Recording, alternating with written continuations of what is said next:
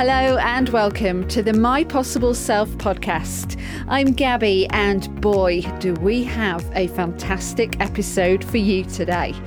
Mindfulness is the basic human ability to be fully present, aware of where we are and what we're doing, and not overly react or get overwhelmed by what's going on around us. Mindfulness originated from ancient Eastern and Buddhist philosophy. It's a quality that every human being already possesses. It's not something you have to conjure up, you just have to learn how to access it. And best of all, it's completely free. Today, you're going to meet the two guys behind one of my favourite podcasts, Men Talking Mindfulness. John Macaskill is a retired Navy SEAL commander turned mindfulness teacher, and Will Schneider is a yoga and meditation teacher. Together, they discuss how to live more mindfully, unpacking how men are expected to live in society, and how mindfulness can help with the challenges this possesses. John and Will come from two very different backgrounds on paper, so you might think they wouldn't have that much in common to talk about. But their individual life experiences, coupled with their great chemistry as hosts and passion for the subject, makes for one fascinating and enlightening listen. I could go on, but I think you should hear for yourselves. I am psyched we get to explore this together. Let's meet the men who talk mindfulness.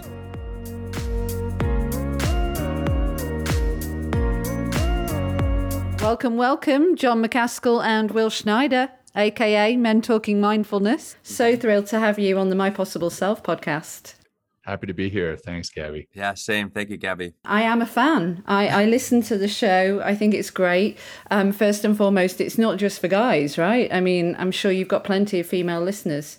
Yeah, we do. I mean, we, we hear a lot from, uh, you know, from, well, from men and women, you know, uh, and, and, you know, Gabby, let me ask you. So, having listened to our show, what are some of the things you're learning, you know, about mindfulness? Oh, oh, you're putting me on the spot I'm now. putting you right in the spot. We're gonna go right there. Who's interviewing who? I know. well, do you know what a, key takeaway has been for me just listening to both of you chat? And you're such, you know, I, I've spent many years as a radio DJ, so presenting is my world, and you're just such great presenters. And I think you have the rapport between each other. You know, it's like um, Paul McCartney and John Lennon.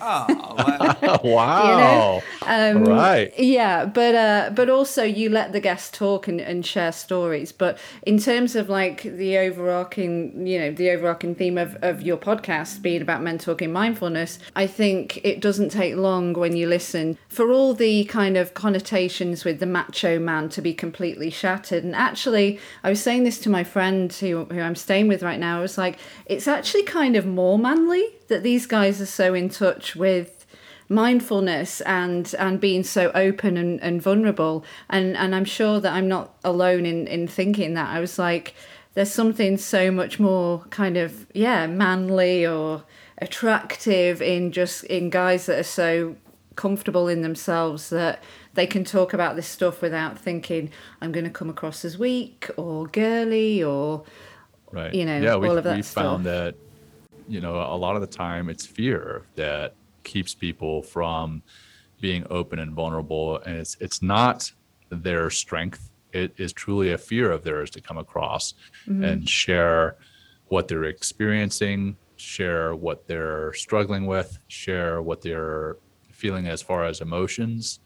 And i think that yeah there's uh, honestly there's nothing more human than being open and honest about what it is you're experiencing in the moment whether that's manly whether th- that's uh, feminine whether that's somewhere in between it Yeah. really doesn't matter to me it just ma- it's it's human being that's what's important i think Yeah, I want to know who was the person that said men are the fixers and women are the talkers. Because why can not both not be both? You know? I, I agree, Right, and I, I think right. it's like you know one thing. Yeah, it, it's easy to sell to people. What we're also learning, John and I, is to sell to people when you divide them.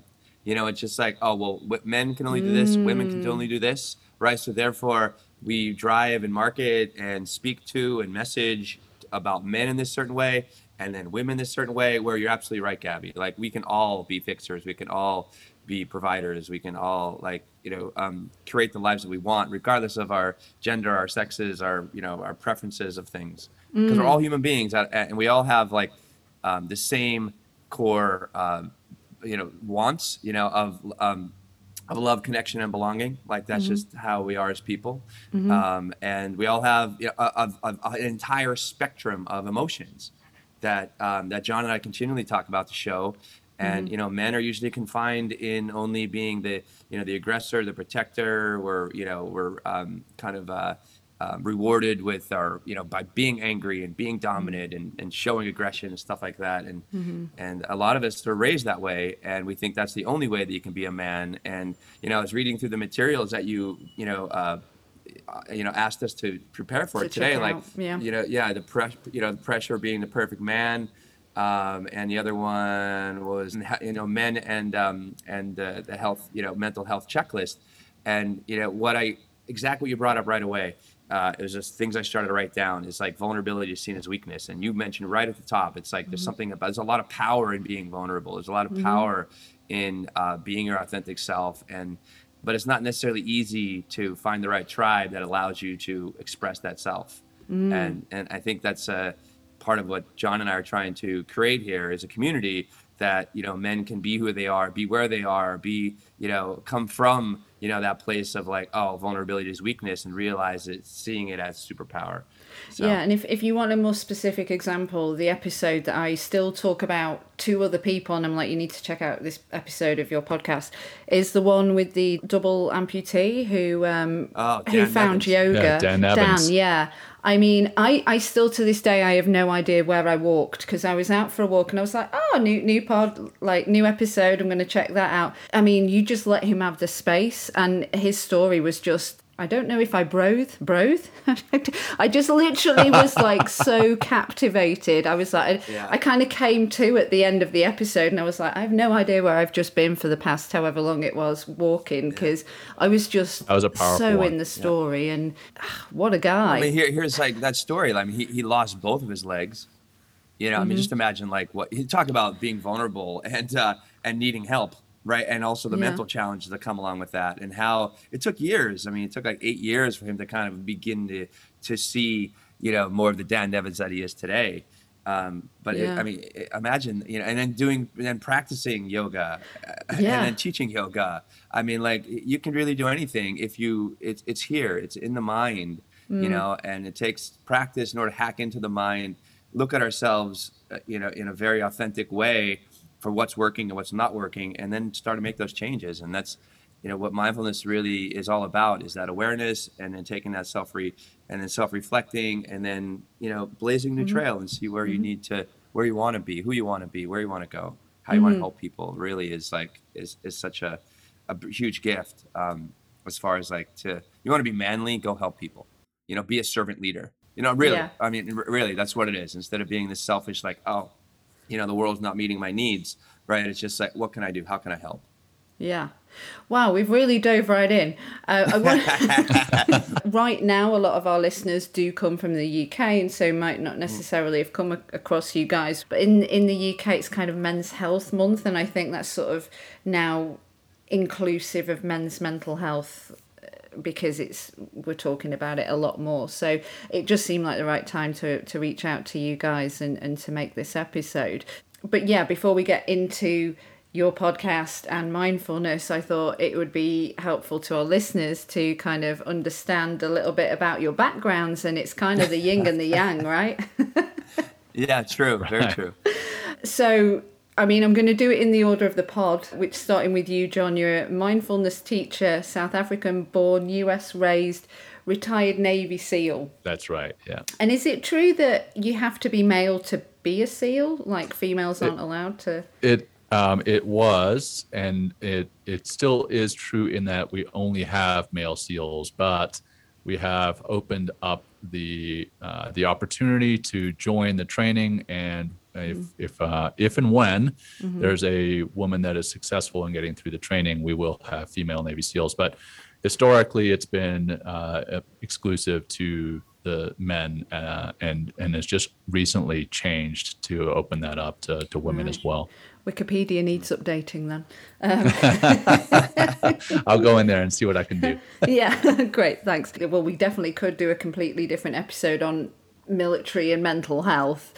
Sure. But like looking at back at your days in the armed armed forces, especially in in your specific area, like you know, we we all know you have to be in top physical condition to be able to serve. But like, what about in terms of like mental, like endurance? Sure. Yeah. I mean, it, to to get into the military, you have you have certain things that you have to uh, some checks and balances that you go through, right? Uh, making sure that you are of good, or at least some sound mental health, uh, mm-hmm. some sound physical health, some sound physical fitness, and then to get into the various uh, kind of the upper echelons or more um, specialized divisions, departments, branches of the military, then you have to try out for a lot of those. Hmm. And um, to to get into the Navy SEAL training, we had to take a psychological test to get to the training. Mm-hmm. And once we got to the training, we took another psychological test. I mean, I remember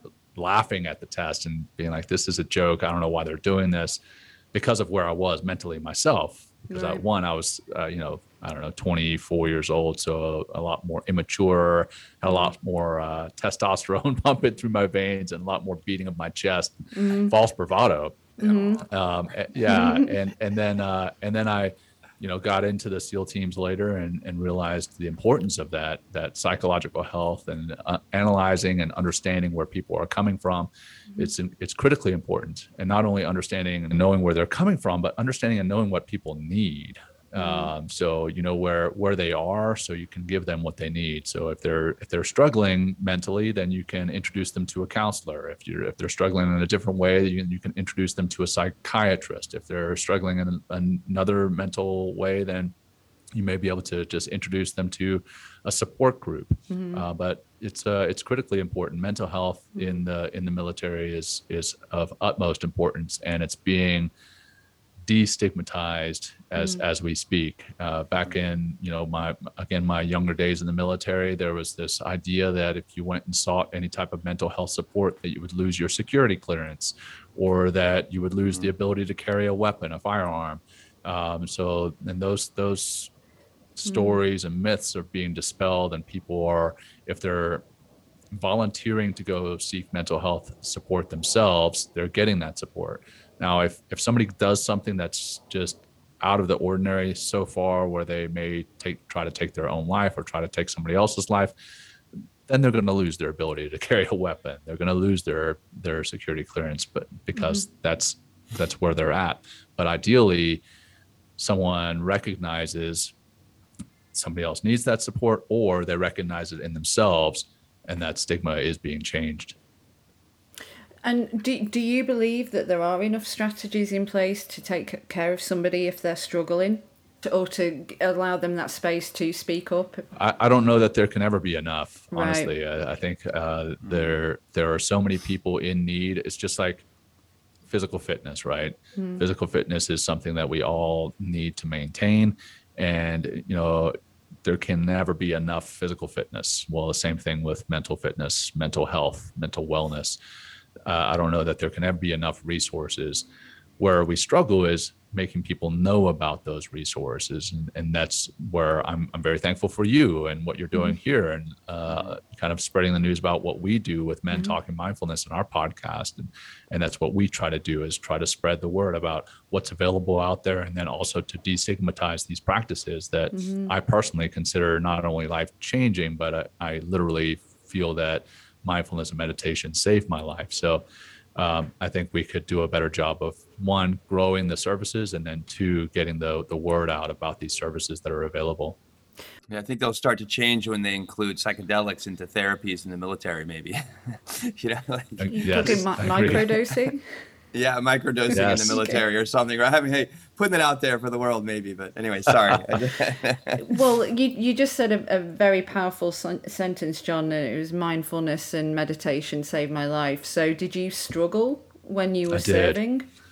Uh, I did uh, early on in my career. Uh, I was associated with the combat operation where we lost a lot of um, uh, of my comrades, uh, my colleagues on the battlefield, and I beat myself up after that in survivor guilt. I carried that forward, stress and anxiety, depression, and uh, I self medicated with alcohol, and then uh, I ended up being put on various um, anti anxiety and antidepressant medications. And I think those still to to this day, I, I think they have a time and place, but I think mm-hmm. they're overprescribed. Mm-hmm. And what they did to me was they numbed me. So it, it helped with the pain, it helped with the sadness, it helped with the anxiety, but it also numbed me to any sense of fulfillment. So I basically felt as though I was a an empty shell of a person going from point A to point B, point A being birth, point B being death, and just trying to get from those two points. And then I started to think about, well, what's the point? Can I just accelerate this path? And I started thinking about actually taking my own life.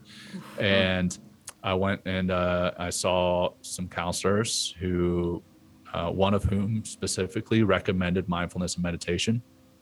And uh, in What all honesty, I laughed reaction at then? him. You laughed. I laughed at him. I, I thought this is ridiculous, man. I've, I'm having some serious thoughts, and you're recommending mindfulness and meditation. Um, who who the heck are you, and why are you why are you telling me about this?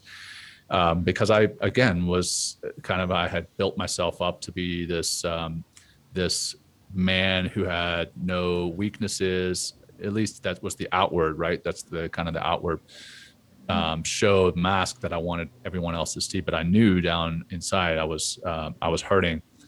And when he recommended this to me, I, I told him that I that I didn't believe in that snake oil. It was too much woo woo stuff. It was for hippies and weirdos. Enter Will. yeah, and to Will. Thanks, guys. kidding, Thanks. I'm kidding. Thanks. I, I know it's all right. I'm used to it. I'm used to it. Thanks, Gabby. See, I feel like I know you. I listen to you so much already. I'm very comfortable. There you go. Thanks, Gab. Carry on. I didn't have anything against any any hippies or monks or anyone who did practice, but I just didn't feel it was for me. And and then he showed me some very high performing individuals that practice it, mm. and and told me that it would help me to perform better. And then he showed me the science and the data behind it, and the and I was a data guy, and I thought, okay, well, if this if this is the data, this is the science, and these are the people who do it. Plus, it's going to help me to perform better. Heck yeah, I'll I'll take whatever you're selling, doc. So I went home and I was like, okay, here I am, tough guy. I'm going to jump right into an hour long meditation. And it lasted about 17 seconds. And uh, my mind was all over the place. And I started to get very frustrated with myself because my mind would wander off and then I'd come it back and wander off, come back. And little did I know that's actually some of the, the beauty of meditating is that's where some of the magic happens is, is in noticing that your mind has wandered off and coming back. So about eight weeks or so, maybe maybe a little around nine weeks or so, um, I started to see the long-lasting effects. So I would have immediate effects after sitting down to meditate. I felt more relaxed, but then I would get in my car and get cut off in traffic by some jerk, and then instantly be stressed again. But uh, after about two months or so, the effects lasted long enough from one meditation to the next to where it actually overlapped, and it changed my performance definitely. But the byproduct that I was not expecting was that it changed how I felt in general. It changed how I felt about the future, so anxiety. It changed how I felt about the past, so depression. And uh, and and then when I did have stress enter my life, I was better able to handle it. So that's where uh, I felt that it changed my life for the better. Then I was able to come off those medications, and a lot of those negative thoughts that I was having, they went away and uh, I, I again attribute it to saving my life. So that's uh, that's where I struggled, and how I got through that struggle was ultimately through learning to meditate and to live mindfully. And that's there is a difference there, and I know we'll get into that. But meditating is over here, mindfulness is over here, and the two go together and they complement one another. So as you meditate more, you're going to live more mindfully, and as you live more mindfully, you're going to have better meditations but they uh, they're not necessarily the same. But yeah, that's uh, that's my story, and that's what I'm sticking to. Wow, and now and yeah, now you you share all your teachings, and that's what you do when you're not doing the podcast. That's you, you Right. teach you teach this stuff. Um, okay, let's move on to ha- what do you call each other? The brother from another mother. That's right. you got it. Told you I'll listen. Uh, so, Yeah. Will, it's less surprising that you would be talking about mindfulness, being that you are a yoga meditation teacher. I, I feel like with there are more men practicing now, and I think the p- pandemic has probably actually helped a lot in that respect in terms of herding more numbers and kind of righting the scale a little bit. But how did yoga find you? Uh, that's, that's a really good question. Like I, um, yeah, I've been living in New York for the last 18 years. Um, you know, yoga found me even just prior to getting to New York was my first experience with yoga classes, and and I was one of those knuckle draggers, as John likes to say. you know, knuckle dragger, just going to the gym and like lifting weights, and you know, it's kind of funny. You talk about the perfect man. I was like, oh, there's my biceps and my shoulders, and like and just pumping iron. You know, just to kind Yeah. of you know to be strong. You know, uh, and maybe to kind of like con- conform to that masculine norm of like, you know, like tough exterior means strong on the inside too. Um, but then I started noticing like I just felt there's something something on the inside like I just need to do something more. Uh, and at that same gym, I was at like uh, what a, a Gold's Gym, I think. Yeah, this is outside of Philadelphia where I was living before I moved to New York, and there was all these people, mostly women, doing like you know physical fitness exercises. Like at, at that time, like Tae Bo kickboxing was really popular, and I was like, why am I hanging here with all the guys when I can be on there with all the women and still getting a good workout? And uh, so I dropped into a class, and um, and I was like, and I and I felt great. Um, and it was just we started just doing some physical like uh, I forget like step aerobics or something like that, if you will. Um, and then they kind of uh, and I kept going back like you know like several times a week just to f- experience my body in a different way. And uh, this started to open up my mind to new opportunities as well. And then an opportunity came where they were doing this fusion class of yoga, tai chi, and Pilates, and I was like, oh, this stuff is really cool. Um, and again, I was experiencing my body in a different way instead of just that's kind of the meathead, like oh, get big mentality and like be strong and you know run ten miles. Um, you know, I was starting to develop more flexibility in my body, which I think just started to open up more flexibility to my mind to look at like what else is out there.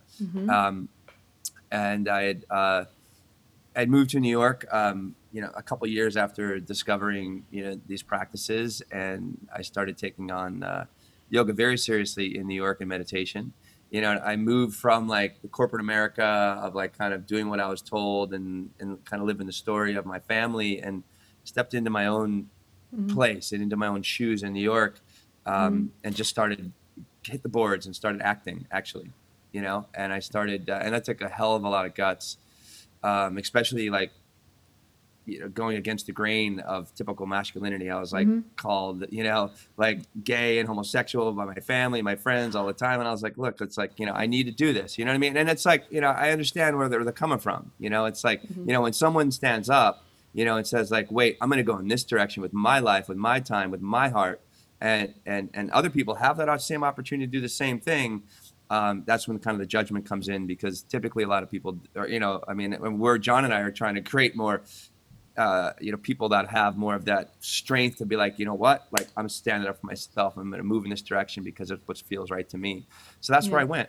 And Yeah. uh, um, and just being and, and acting and uh, requires a tremendous amount of self-reflection. If you want to be, be able to access your emotions and, and live in the moment it requires a lot of mindfulness. It requires um, you know, a lot of that self-reflection. And, and where that self-reflection reflection started for me was journaling. I just started journaling journaling journaling uh, and then i found meditation and then i found yoga uh, and then shortly after i started training here in new york and getting more deep into my yoga practice and meditation practice in the city. The studio i was at offered a training. And uh, you know, at the time I was like working at restaurants, making some money in um, actually soap operas here in the city, and I was like, well, I, you know, this might be fun and to do something a little bit different and get out of the restaurant. So I had an opportunity to teach, and and at that time in 2009, it was like we had actually my training was 54 people in the training, 4 guys, and 50 women. Right. that was it. That was it. And this is 2009 um, i mean the numbers are still maybe not quite as skewed um, at, at this time like you know about 10 or 12 years later or something. Um, but i was like i just saw an opportunity. And because yoga is really changing me not just physically but also mentally and emotionally. Um, i kind of like the community that that we had uh, and, and and how i can as a teacher begin to really affect people's lives and um, and I just I remember after my first class that I observed as a teacher trainer, watching students rest in shavasana, which is just like corpse pose, just kind of resting after doing like a 50 minute practice, just resting peacefully and mindfully with your breath, uh, just flat on your mat. And I actually started crying. I was like, oh my God, like I just was overwhelmed by like the energy in the room and, and what this practice can do for people. And uh, I think that was kind of a defining moment. It's like, well, I want to bring more of this stuff to more people. And knowing that I'm a man, you know, and have like, you know, I was an athlete growing up. Like I played basketball through college, and you know, I talked about the gym and stuff.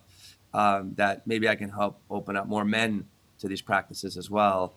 Um, and then, have you, you know, seen that? Like, yeah, I, I have. I mean, I mean, definitely pre, you know, pre-pandemic, I would say, you know, my classes started to get to almost fifty percent men, which mm-hmm. are great because you know. I was mm-hmm. try, I was just speaking about the practice, just like John and I talk in, on the show in a very practical way.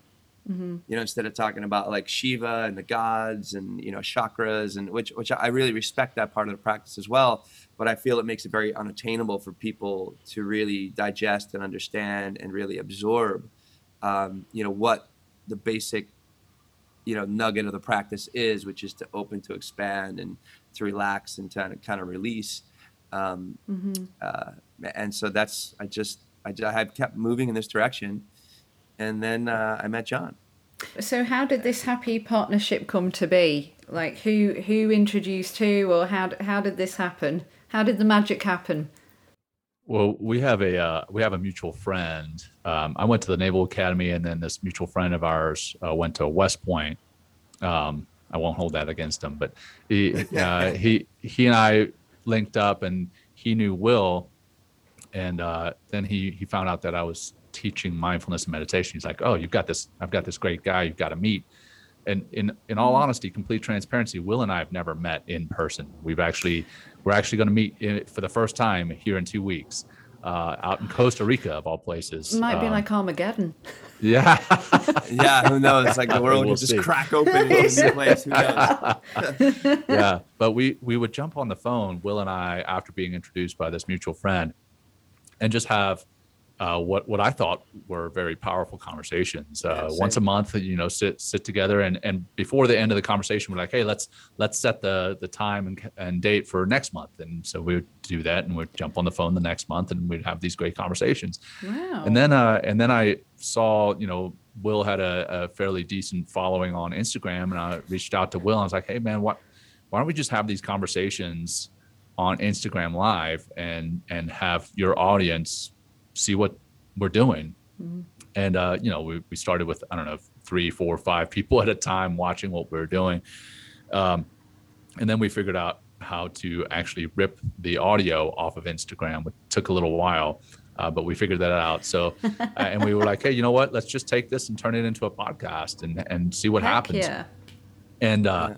I mean, in all honesty, I went back and listened to some of our first episodes just here recently because we want to take take our podcast and turn it into several books. Um, but I went back and listened to them, and I'm like, I can't believe we actually published that. It was so bad. The audio was terrible. There was dogs in the background. Uh, you know, my I was living in an RV, and my my family comes in in the middle of the show, and it, but it I was, was sitting it on a park bench. I was yeah, sitting, I was on, sitting a on a park park bench, waiting, yeah. waiting to catch the train back to like my parents' place or something like that. I'm like, hey, I'll do the episode here, and there's like some bum next to me, yeah. and I was like turning the phone over. I'm like, look at this guy, John, in the middle of the show. But you know, it's like this yep. is this is our, our was, early roots, you know. And that's uh, yeah. you know also kind of lent to our our little uh, our slogan or whatever you may want to call it, but it's raw, uncut, and unapologetic. Mm-hmm. It's it's it's we were vulnerable. We were like, yeah, you know what? We're just going to put it out there and see what happens. And as entrepreneurs, I'm sure if you have listeners who are entrepreneurs, they, they talk about having a minimum viable product, your kind of your initial edition. Um, and if you aren't embarrassed about what you put out there at the beginning, then you've waited too long. Well, if Will and I waited until we had the perfect product, we would have missed a ton of information, and mm-hmm. you know mm. our listeners would have missed uh, what what I consider pretty good information, even if the audio sucked. Um, so anyway, so we took that uh, we took it and ran with it, and it's it's grown since then. You know, and uh, into a fairly decent podcast. I I consider it damn good, but I'll just say fairly it's, decent. It's um, great, and yeah. uh, it's it's in the top three percent of of all global podcasts right now. Yeah, wow. we're hoping you know in the next few months that we'll be in the in the top one one and a half percent. So that's uh that's it's awesome. it's growing, and the uh, it's fun too because what we do um, we were doing that that Instagram live, and we've stuck to our roots in that we do it live. Hmm. It's uh, we we record it, and our audience has the ability to watch it right there as we're Mhm. recording, which is why we on another reason we go raw, uncut, and unapologetic is Mhm. anything that is said, there's no editing it out because it's right there. It's like Larry King Live. I'm sure Mhm. you guys remember Larry King on CNN. Like I, I grew up watching Larry King Live, and I was like, I can't believe this guy has enough guts to go live and not edit out anything. But that's what we're doing now, and it makes it really adds a fun aspect to the episode. And then we take that episode and rip the audio and publish it the following week as a podcast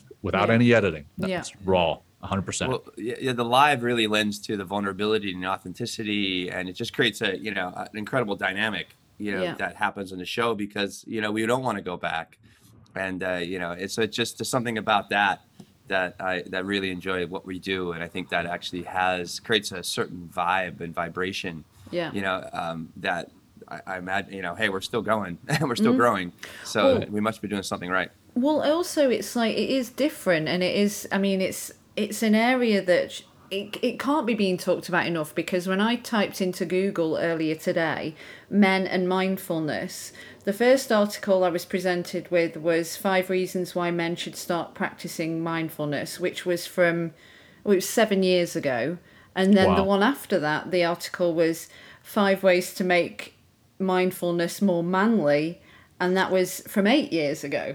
And like both of them Right. were written in that kind of way where I could practically smell the Lynx coming from the words. It was like it was still like, oh, we're talking about mindfulness, but don't worry, you're you're, you're still a dude. You know, it was very. I was like, oh man, you know. So I hear you know you're gonna do books and stuff, and I'm like, give the Well, people we- what they need. right and you know that's the thing is you you don't have to make mindfulness more manly you don't you don't have Yeah. to justify Yeah. it and uh, you know you don't have to i don't know dress up in your manly outfit and go sit in a manly circle mindfulness is manly Yeah. Ma- mindfulness is whatever you make it whatever you want to make it and um, so what do you make it?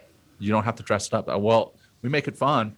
Uh, I think uh, I, Yeah. uh, Yeah. Will and I have a lot of fun. We, we do a grounding practice at the beginning of the show. We do a Mm-hmm. grounding practice at the very end, and uh, we've had people tune in to the show in the middle of one of these grounding practices because again, it's live. Mhm. And uh, I've gotten text messages. They're like, "Hey man, you, you fell asleep on on LinkedIn." I'm like, "No, we're, we're leading a grounding practice. We're we're we're actually Yeah. being mindful and and calming ourselves down and the episode that we just did that Will and I just came from with mm-hmm. Dr. Seth Hick- Hickerson was on changing from being in a reactionary state to being a, in a responsive state. So mm-hmm. reaction versus response and what you can do to change that. And I tell you what, if, if you're uh, a masculine type and you want to be in control, well, guess what? You can be in control of the one thing that you can control, and that's yourself.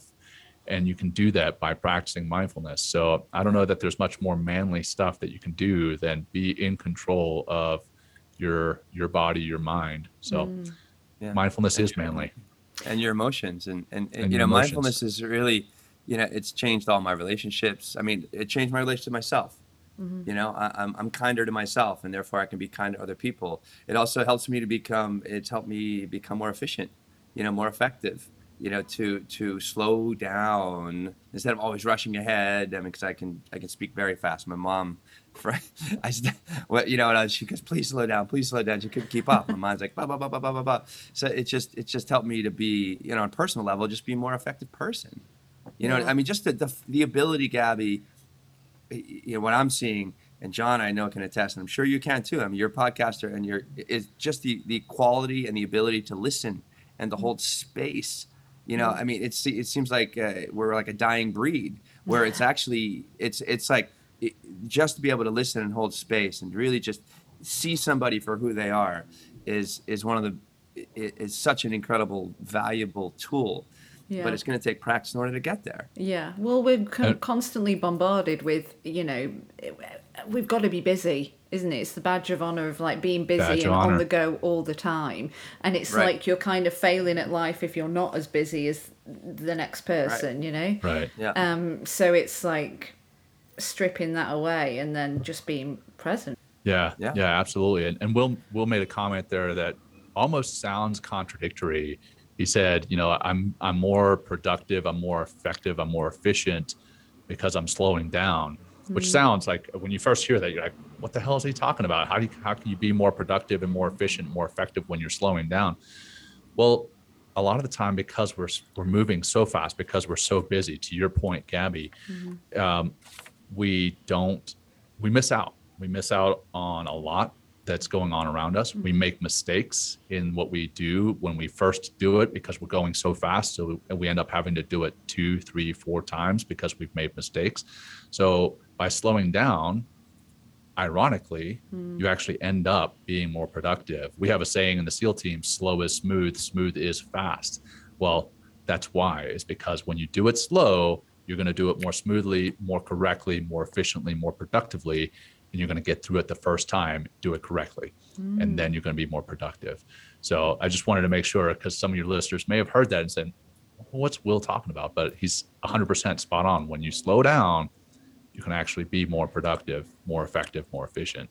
So, do you think that mindfulness is kind of something that it's now, it's because you guys have, have immersed yourself in it so much, it's just, it's second nature, as opposed to carving out time in your day every day to practice being mindful. I'm thinking again about British males listening to this, where we're still we're not quite as advanced in terms of like you know I've lived in on both sides of the pond, so uh, it feels like American guys, depending on where you are, of course, but like they are slightly more open in terms of talking about feelings and and I don't know in England it's just still it's that very much like stiff upper lip kind of mentality, you yeah. know. So in terms of like how to approach mindfulness for the novice, where where do yeah. we start? Well, I mean, you, you mentioned there again, hey, where do you carve out time, right? And and because we're so immersed in it, is it is it easier? Well, I will tell you again that mindfulness and meditation they're used synonymously all the time, and they're not 100% the same the kind of the, the, way that I envision it is a Venn diagram. Remember those diagrams with multiple circles and where they overlap. Well, you've got mindfulness over here in one circle and meditation another, and there is overlap between the two. Mindfulness is nothing more than being aware of the present moment, everything that is going on in the here and now. So you don't have to meditate to live mindfully. Mindfulness is a way of being being present in the here and now, not worrying about the past, not thinking about the future, paying attention to the physical sensations that you're experiencing in the here and now, paying attention to the, the emotional sensations that you're experiencing in the here and now. Whereas meditating is where you set aside some time to do a formal practice, whether that's sitting down and meditating, whether it's laying down and meditating, whether you can do a standing meditation, but you've set aside that time to do a very intentional and formal practice. Now, where they come together is there are mindful meditations or mindfulness meditation that is a formal practice where you are intentionally paying attention to the here and now, not worrying about past, not thinking about the future, paying attention to the here and now in a formal practice. And where they also come together is that as you meditate, you are going to rewire your brain to be more mindful. So you're going to live in the moment more often. You're going to be present. You're going to be paying attention more often because you are meditating. And then the reverse is also true. As you live more mindfully throughout your day, mm-hmm. your meditations are going to become better. So mindfulness begets meditation, meditation begets mindfulness. Mm-hmm. I think they're they're inextricably intertwined. And, and what about breath work? Maybe, Will, you could answer this. Yeah, for sure. Well, that's like the key that really can really open up mindfulness and meditation. Because when what's beautiful about the breath and what we're trying to achieve in mindfulness is to get present. And if we just take, like, why don't we just actually, the three of us take three breaths right now so the audience can kind of really feel this, you know? Mm-hmm. Um, so yeah, close your eyes if you need to, um, and we're just going to take three deep breaths. And I just want you to really do the best you can and to be very mindful of those breaths flowing in and out of your body, and try to really deepen that breath down into your belly. So let's exhale out through the mouth if you like. Let's take take a big breath into the nose. Feel that expansion like a big giant balloon in your torso, and let that breath go out your mouth. Uh, let's keep going. Let's inhale for four seconds. Three, two, one. Exhale, let it go out. Good. One more. Inhale. Four, three, two, one. Exhale out. And just stay here, eyes closed if you like, and just notice how you're feeling right now. Just by taking three deliberate, big, long inhales and exhales. And this is where it can start, Gabby. Right? This is how mm-hmm. simple the practice can be to start. You can open your eyes, John. Um, I, was just, I was falling asleep Don't on fall my asleep, seat. Joe. Getting high on your own supply. yeah, there you go. Exactly, Gabby. Get high in your own supply, right? So, by even like feeling that breath, hearing the breath, Yeah. being with that breath, right, is here and now. But also, what that breath is doing for us, right? It's taking us up from this usually, typically, way jacked up, like uh, excited state of like in that sympathetic or, or that fight or flight or freeze or survival, you know, uh, mode of our of our of our existence, which is important, right? But a lot of us uh, we live in that state of mind and and and that mindset and that perception uh, like most like 95% of our time or, or even more. Whereas if we begin to take breath uh, and, and begin to just take some deeper breaths just three like that we're able to get deeper into the into the here and now because our mind and our body starts to relax and mm-hmm. therefore we're open to new opportunities instead of seeing everything and filtering everything as a problem. So that's a great like just even taking a few breaths like that several times a day and, and just seeing what those effects are are usually a great it's kind of a seductive in some way it's like wow i felt great like by literally almost doing nothing mm-hmm. right? What else is there? What else is available to me by taking some more breaths and then being more mindful. And, and it'll naturally lends to you being or the opportunity to be more mindful of your experience. John mentioned mindfulness earlier and you know another thing the audience can do out there anybody that's listening is just you want to get more mindful about your life put away your phone for six hours and turn mm-hmm. off all your technology and go outside without your phone. And then mm-hmm. and then At the end of this podcast. yeah, at the end of this podcast, right? Podcast. Right. Thank you. Yeah, yes, exactly. Uh, and then create, uh, have a have a have a date with somebody that you trust, uh, and just talk about that experience. That's the beginning of. That's where mindfulness can start, because it's like th- there's the moment I think you know. Uh, you know, uh, I think for each one of us that brought us into mindfulness, there's that one moment. It's like, whoa, something is different because I changed something deliberately and uh, and it could come from anywhere. You know, the on ramp could be breathing. It could be you know shutting off technology and kind of releasing from the you know the news and stuff like that, which bombards us with all sorts of ideas of, of who we should be, the perfect man idea, you know, and then and it just plays on our fears. Um, and our weaknesses and our and our and our these these misconceptions of who we can be. yeah, if I could jump in, Will, you know, to just to Yeah. to build on what you've you've been saying, and then uh, to kind of come full circle back to Gabby's question about the, you know, the manliness of mindfulness and meditation, or or the perceived lack thereof. It's and it is a perceived lack thereof. Mm-hmm. You know, mm-hmm. in our the beginning of every one of our podcasts is that it mentions our filtering everything through the man box. It's And, like you read uh, my mind. That was going to be my next question. Is like Right we need to talk about the man box. yes. So the the man box, uh, we got that from Tony Porter uh, in, a, in a book that we read, uh, what a, a call the men. I think that was the title, right? Um, Will. Yeah. Um, so, so Tony Porter, he he has this uh, basically a, a thought that we're, men uh, we're we're living inside this box, and we're basically limiting ourselves to the thoughts that are inside this box. Another book that we read that uh, and had the guests on, or sorry, the authors on, uh, was Reinventing Masculinity by Ed Adams and Ed Frauenheim, and uh, you know it's it's about toxic masculinity, but they use a, a, a less inflammatory term because a lot of men take exception to the term toxic masculinity.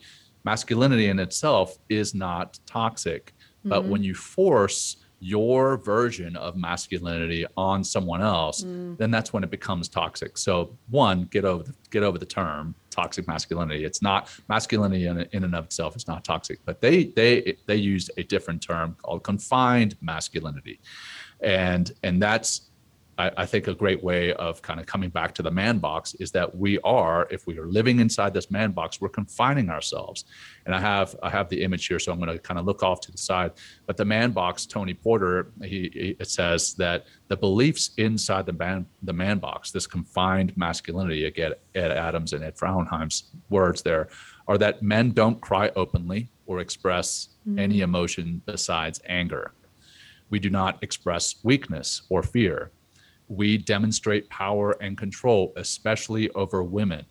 We have aggression and dominance. We are the protector. We say things like, don't be like a woman, like a girl.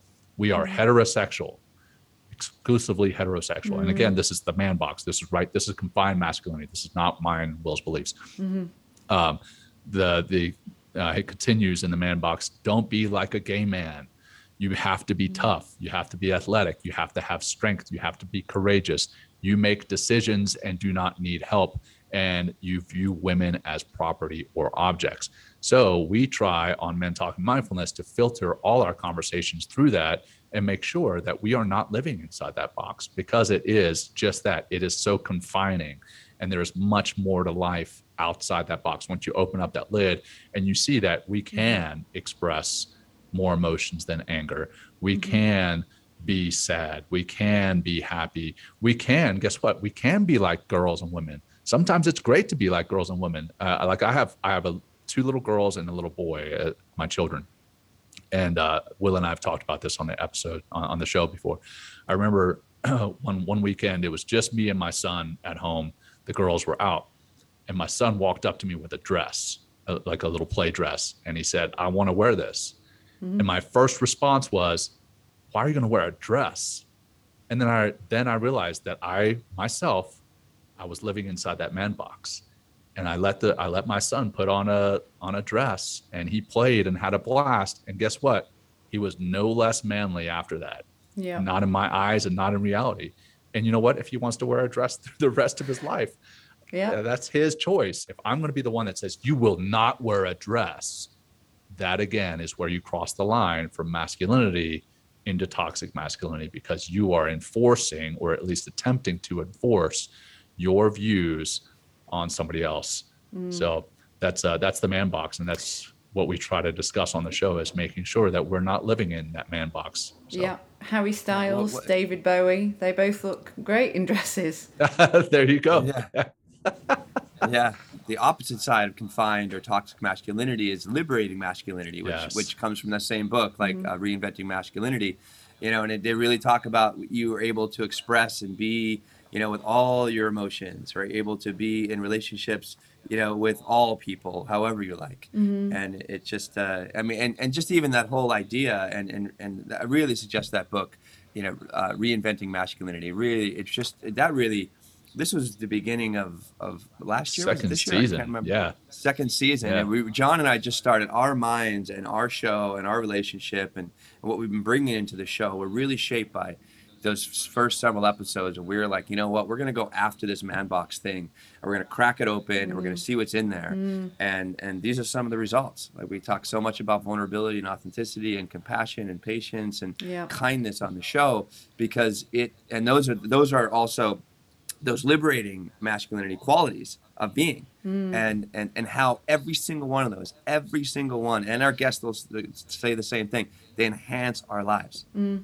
in all areas it, yep. it, you know from our relationship to ourselves to other people to our work to everything yeah and uh and and, it, and, and you know we're here to to be the you know the megaphone and be like hey you know what i mean like yeah. get out of that box yeah you know? yeah um, i'm going to steal a line from a, a, breath coach guy that i worked with yesterday he said vulnerability isn't rooted in weakness but in strength and i was like oh that's good that's 100%. really good yeah it just 100%. kind of encapsulates what you were just talking about.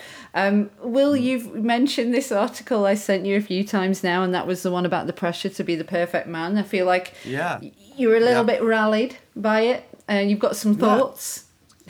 yeah. Well, no, I absolutely I do, and it's like yeah, I, I there's a couple things I'm I'm gonna attack. Let it the, out, Will. Uh, Let it out. I'm gonna attack. I'm gonna attack the marketing and the messaging and the media, you know, because like they you know, in capitalism, right? They, we have to sell. They want to sell stuff, right? So here they are trying to create. I mean, like the perfect is is a woman perfect? Is anybody perfect? Mm-hmm. Absolutely not, right? But to throw somebody up there that you know that the, the ideal like of what perfection is, and then drive messaging in order to aspire to be that perfect person, a perfect man, is never going to happen.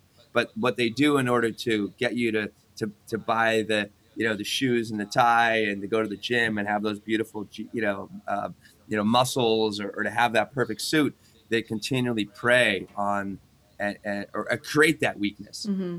they really kind of create that weakness in a lot of ways and feel like you if you don't look like this then you know then you're outside of of the tribe of, of what a perfect man is Mm. um a- and I, it just really it's very disheartening to see you know that i mean because I, I sadly it's women have you guys women have been infiltrated with that Mm. that idea for a lot even longer than men you want to be the perfect man you know then be more vulnerable be more authentic you know uh, ask for help Yeah. you know like help another lift somebody up Right. you know instead of being it's so like me me me you you know it's all about me what i look like this that you know all what i have Mhm. or you know how i express my wealth or how i express my you know it's it's you you really want to be you know a, a great man Mm-hmm. then go lift somebody else up Yeah. Be present. yeah be present and also lift yourself up too lift yourself up out of these uh these this, this manipulation Mm-hmm. really Mm. is all it is So in terms of support, like you said, lifting lifting our loved ones up, how can men encourage more mindfulness amongst men, and uh, how can women do the same? Would you say? I'll, I'll jump on that initially. I, I think you know one is being open and, and vulnerable yourself. Yeah, you may maybe you need to take that first step as a man is opening up to another man and saying, "Look, I don't have all my stuff together. Uh, I'm not perfect. I, I need somebody to talk to," and and and then open up about the practices themselves um, hey i'm i'm trying this new practice out. I'm trying to live mindfully. I'm going to try a meditation and be be open and honest. And guess what? Be brave enough to to mention it. I, I remember you know I, I mentioned that counselor that had introduced me to mindfulness and meditation and about uh, two two months or so after that it had changed my life for the better. So much so that people came up to me and they started asking me what i was on as though i was Oh, on some type of medication and there was a hesitance in me to tell them that i was meditating. Although before i had been on medications and when people asked me hey what are you taking? I'd be like oh i'm on i'm on zoloft i'm on prozac i'm on any number of medications that i had been on. I wasn't afraid to tell them that but i was afraid to tell them that i was meditating. But then when I, you know i i Mm. manned up uh, for those of who may be listening right now i'm, I'm doing air quotes quote, yeah. because yeah uh, because I, I took a step and i was like hey i'm i'm meditating. Hmm. And what i thought the response was going to be like their eyes were going to glaze over and they were going to turn around and walk away and never talk to me again because they thought i was a weirdo. But almost to a person people were like really? Tell me more about that. There you go. So, hmm. one, I think being open and honest and vulnerable enough to take that first step and say that you need help. Two is to mention the fact that you're trying meditation and being open and hon- honest and vulnerable enough to try it, um, and then and then mention it to others, and then talk about it regularly. Talk about it openly uh, because it's really not anything. It's it's not as weird as it sounds. It's it is literally you tapping in to what your body is already able to do. It's just you're tapping into a superpower. It's a hidden power. And then as uh, as far as women supporting men in this, I think being um, being supportive and, and letting men know that guess what you don't have to have all the answers. You don't have to have it all together. Um, sure, it's it's nice to have people who do have all the things together, but guess what? nobody does nobody has everything together and when you when you admit that as a man or a woman and then let others know that nobody has it all together all the time then i think that's what opens up the doors opens up the conversations for supportive discussions um, so that's a place to start will Yeah. No, I have. I'm thinking of cold plunging, John. You know, Yeah. like you want to like you know, it's like you want to rally around something that's difficult and manly. Go, go plug yourself in or plunge yourself into some cold water for even like 20 seconds. I dare everybody to do it, and then come out and talk about it. You know, it's literally just cold water. You're gonna be you're gonna be scared of the cold water. You know, it's like well, and then also describing, talk about the feelings before you're going in. Talk about you know, watch watch the reaction of somebody that's never done cold immersion before it while they're doing it, and then talk about afterwards, because it Yeah. just I mean, and I mentioned this because I thought of Wim Hof, who uh, is a Dutchman. You might have heard Wim Wim Hof. It's W I M H O F. Um, he is just an incredible man um, who is really taking mindfulness in a new direction in the sense of like using cold in order to really educate uh, yourself about yourself, about your feelings, but also uh, using the cold as a way to de-stress. And when we de-stress, then we can open up and realize new possibilities. So you know, anybody out there, just just g- get a group of guys around and then uh, you know make a bunch of bets. So maybe have like you know 50 100 dollars or something like that. We know how men work right? You know it's just like and then get a big pot of money and the person who could do it the best wins. But then i invite you to go talk about it. You know talk about what that feeling Right. is and why you're so scared of just the cold. You know and that could be that opportunity to talk about your feelings and just feel and access that vulnerability that we keep talking about. Mm. Because that's where it really starts. It's just having john mentioned as well just having that willingness to go there. And and true like your breath teacher said it's like vulnerability is courage. Mm-hmm. And it's Yeah. like because it's like in order to step up and say like look i need help or I- i just don't know how to talk about this. Can you help me understand this about my, myself requires a tremendous amount of courage. And to me like that's the most manly thing you can do is, Yeah. is uh, one of the most manly things you can do is to is to, to admit or how about this? Admit that you're wrong. You want you know Yeah. like men have a lot of problems admitting that they're wrong. Talk about that man box. It's like never i mean i see it in a lot of people in my life. They um, that they just refuse to say they're sorry or refuse to admit that they're wrong or refuse to take responsibility for something that they clearly were a part of you know um, and maybe flipping that script and maybe apologizing to somebody or talking about a, a friend after an event like that. Um, and again, I think it's like it comes back just getting in a conversation with other people will help you to get in a conversation with yourself. Yeah. And that's where it really starts. It starts, you know, one thing about that perfect man I'll come back to. It's it, it- it's always like about seeking solutions and happiness in life from the outside. But that's you're never going to find happiness outside yourself ever Yeah. because it's fleeting because they're always shifting the goalpost as far as like you know okay i've aspired to be the perfect man 195 pounds chiseled this you know i can do this i can do that right? And then all of a sudden it's like no you got to be more of this and less of that and they move the goalpost. But with mindfulness and meditation and the breathing practices you get to know yourself on the inside. And when you can be really become that unshakable man when you get to know yourself but it takes practice. It's going to take breathing. It's going to take i you know i don't i don't know how else you really get in and really understand self-reflection. Journaling is a great way um, but also journaling and, and meditation is uh, um, starting to look within. And i think reason a lot of people get very scared about meditation because they don't like what they see. You know they're very scared about like all their thoughts and and and this and that and that can be very daunting. But once you get a little bit deeper than the thoughts it's like whoa like really who am i and if you've been a ass person for you know decades of your life it's going to be it's going to take a lot of courage and again a lot of vulnerability That's Pandora's box, isn't it? You're opening. yeah yeah you know, exactly so many of us all day, every day are wearing this like armor, right? Yeah. Like we never want to reveal who we truly are underneath that armor. Yeah. And uh, I think there's nothing more courageous than taking that armor off, dropping that shield, and saying, This is who I am.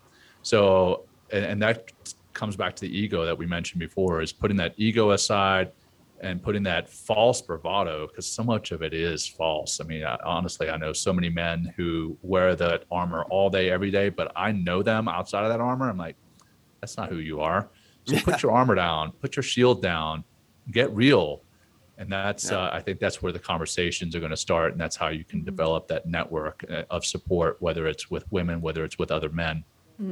Drop that armor, drop that shield because guess Yeah. what that's exhausting carrying that around all day every day too so Yeah. when you can be the real you it's, it's so much more liberating coming back to that word it is truly Yeah. liberating Yeah, I knew this conversation would be great, and thank you. The only thing I would add is that I think that we've talked a lot about about men because obviously this is the theme, but like I think women we need to be a bit more careful with our words as well because there can be little things like I think about how many times the word in in like when we're talking about dating, oh he's un, an emotionally unavailable, and it's almost become like it's like alluding, and it's like the James hmm. Dean type, and it's like well actually that probably means that he's got some serious things that he needs to to work on and and that could actually not end up being a great relationship so maybe we shouldn't be kind of you know making Right. that sound more attractive than it is because it's that mysterious kind of you know right thing. yeah and and uh you, you actually bring up a pretty good point there is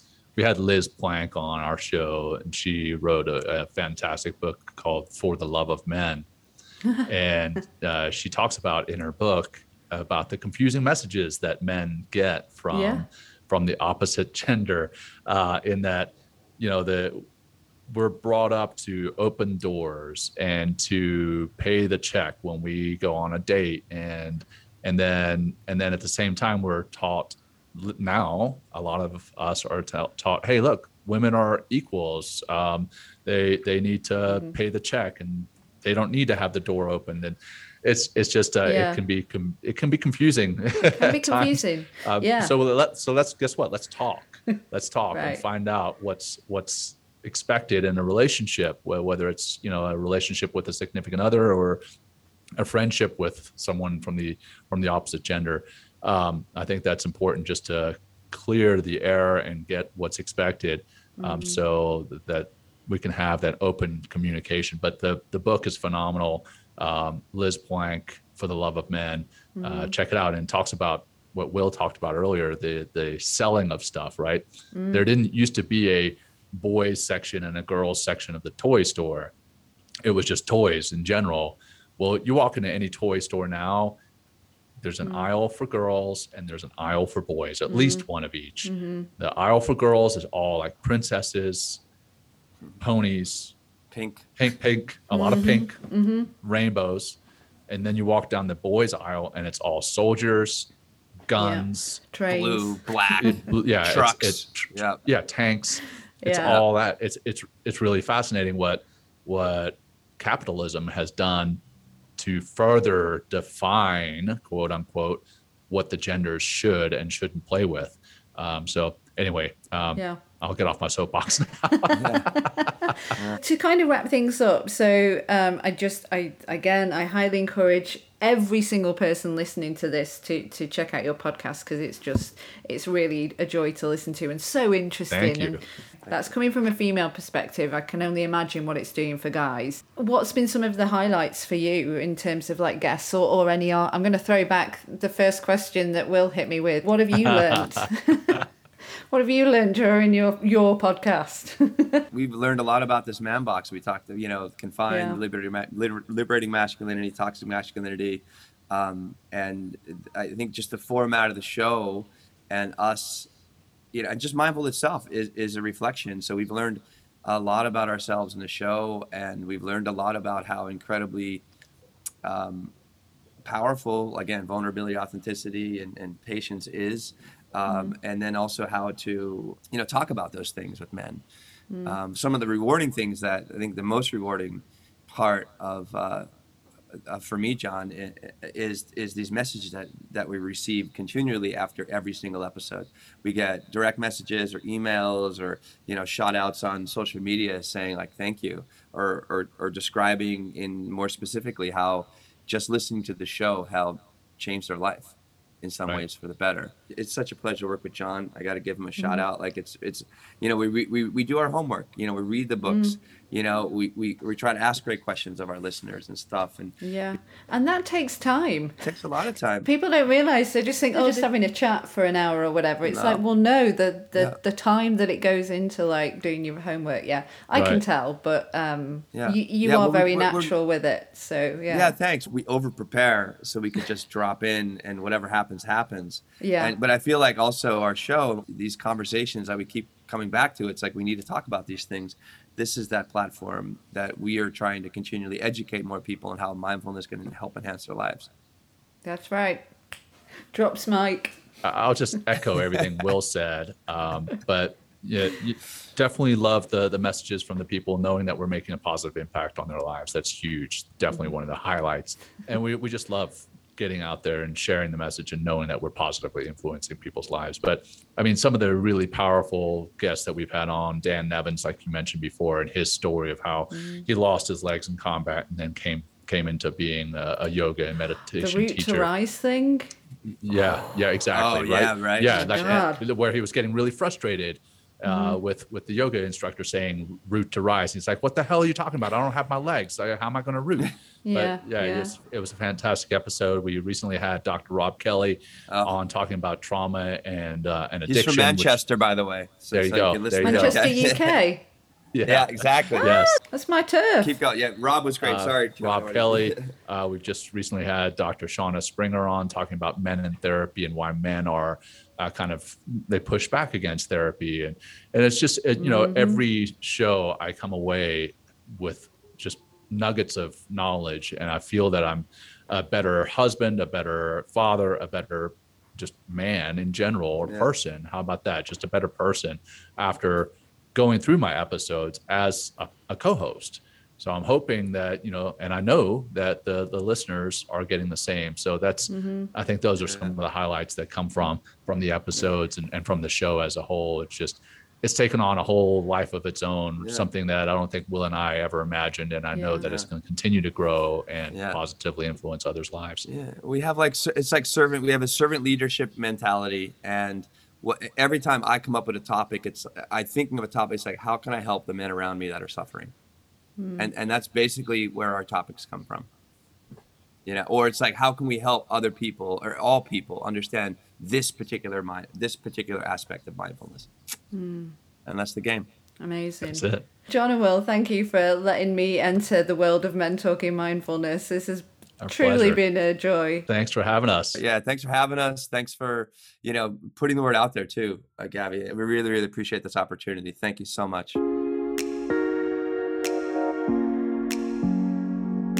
Oh, thanks again to John Macaskill and Will Schneider for such a great conversation. You could probably hear that I had a whale of a time hanging out with the Men Talking Mindfulness guys. Again, I do encourage you to find their podcast. It's available to listen to in all of the major podcast platforms. And I guarantee you are going to really enjoy digging in.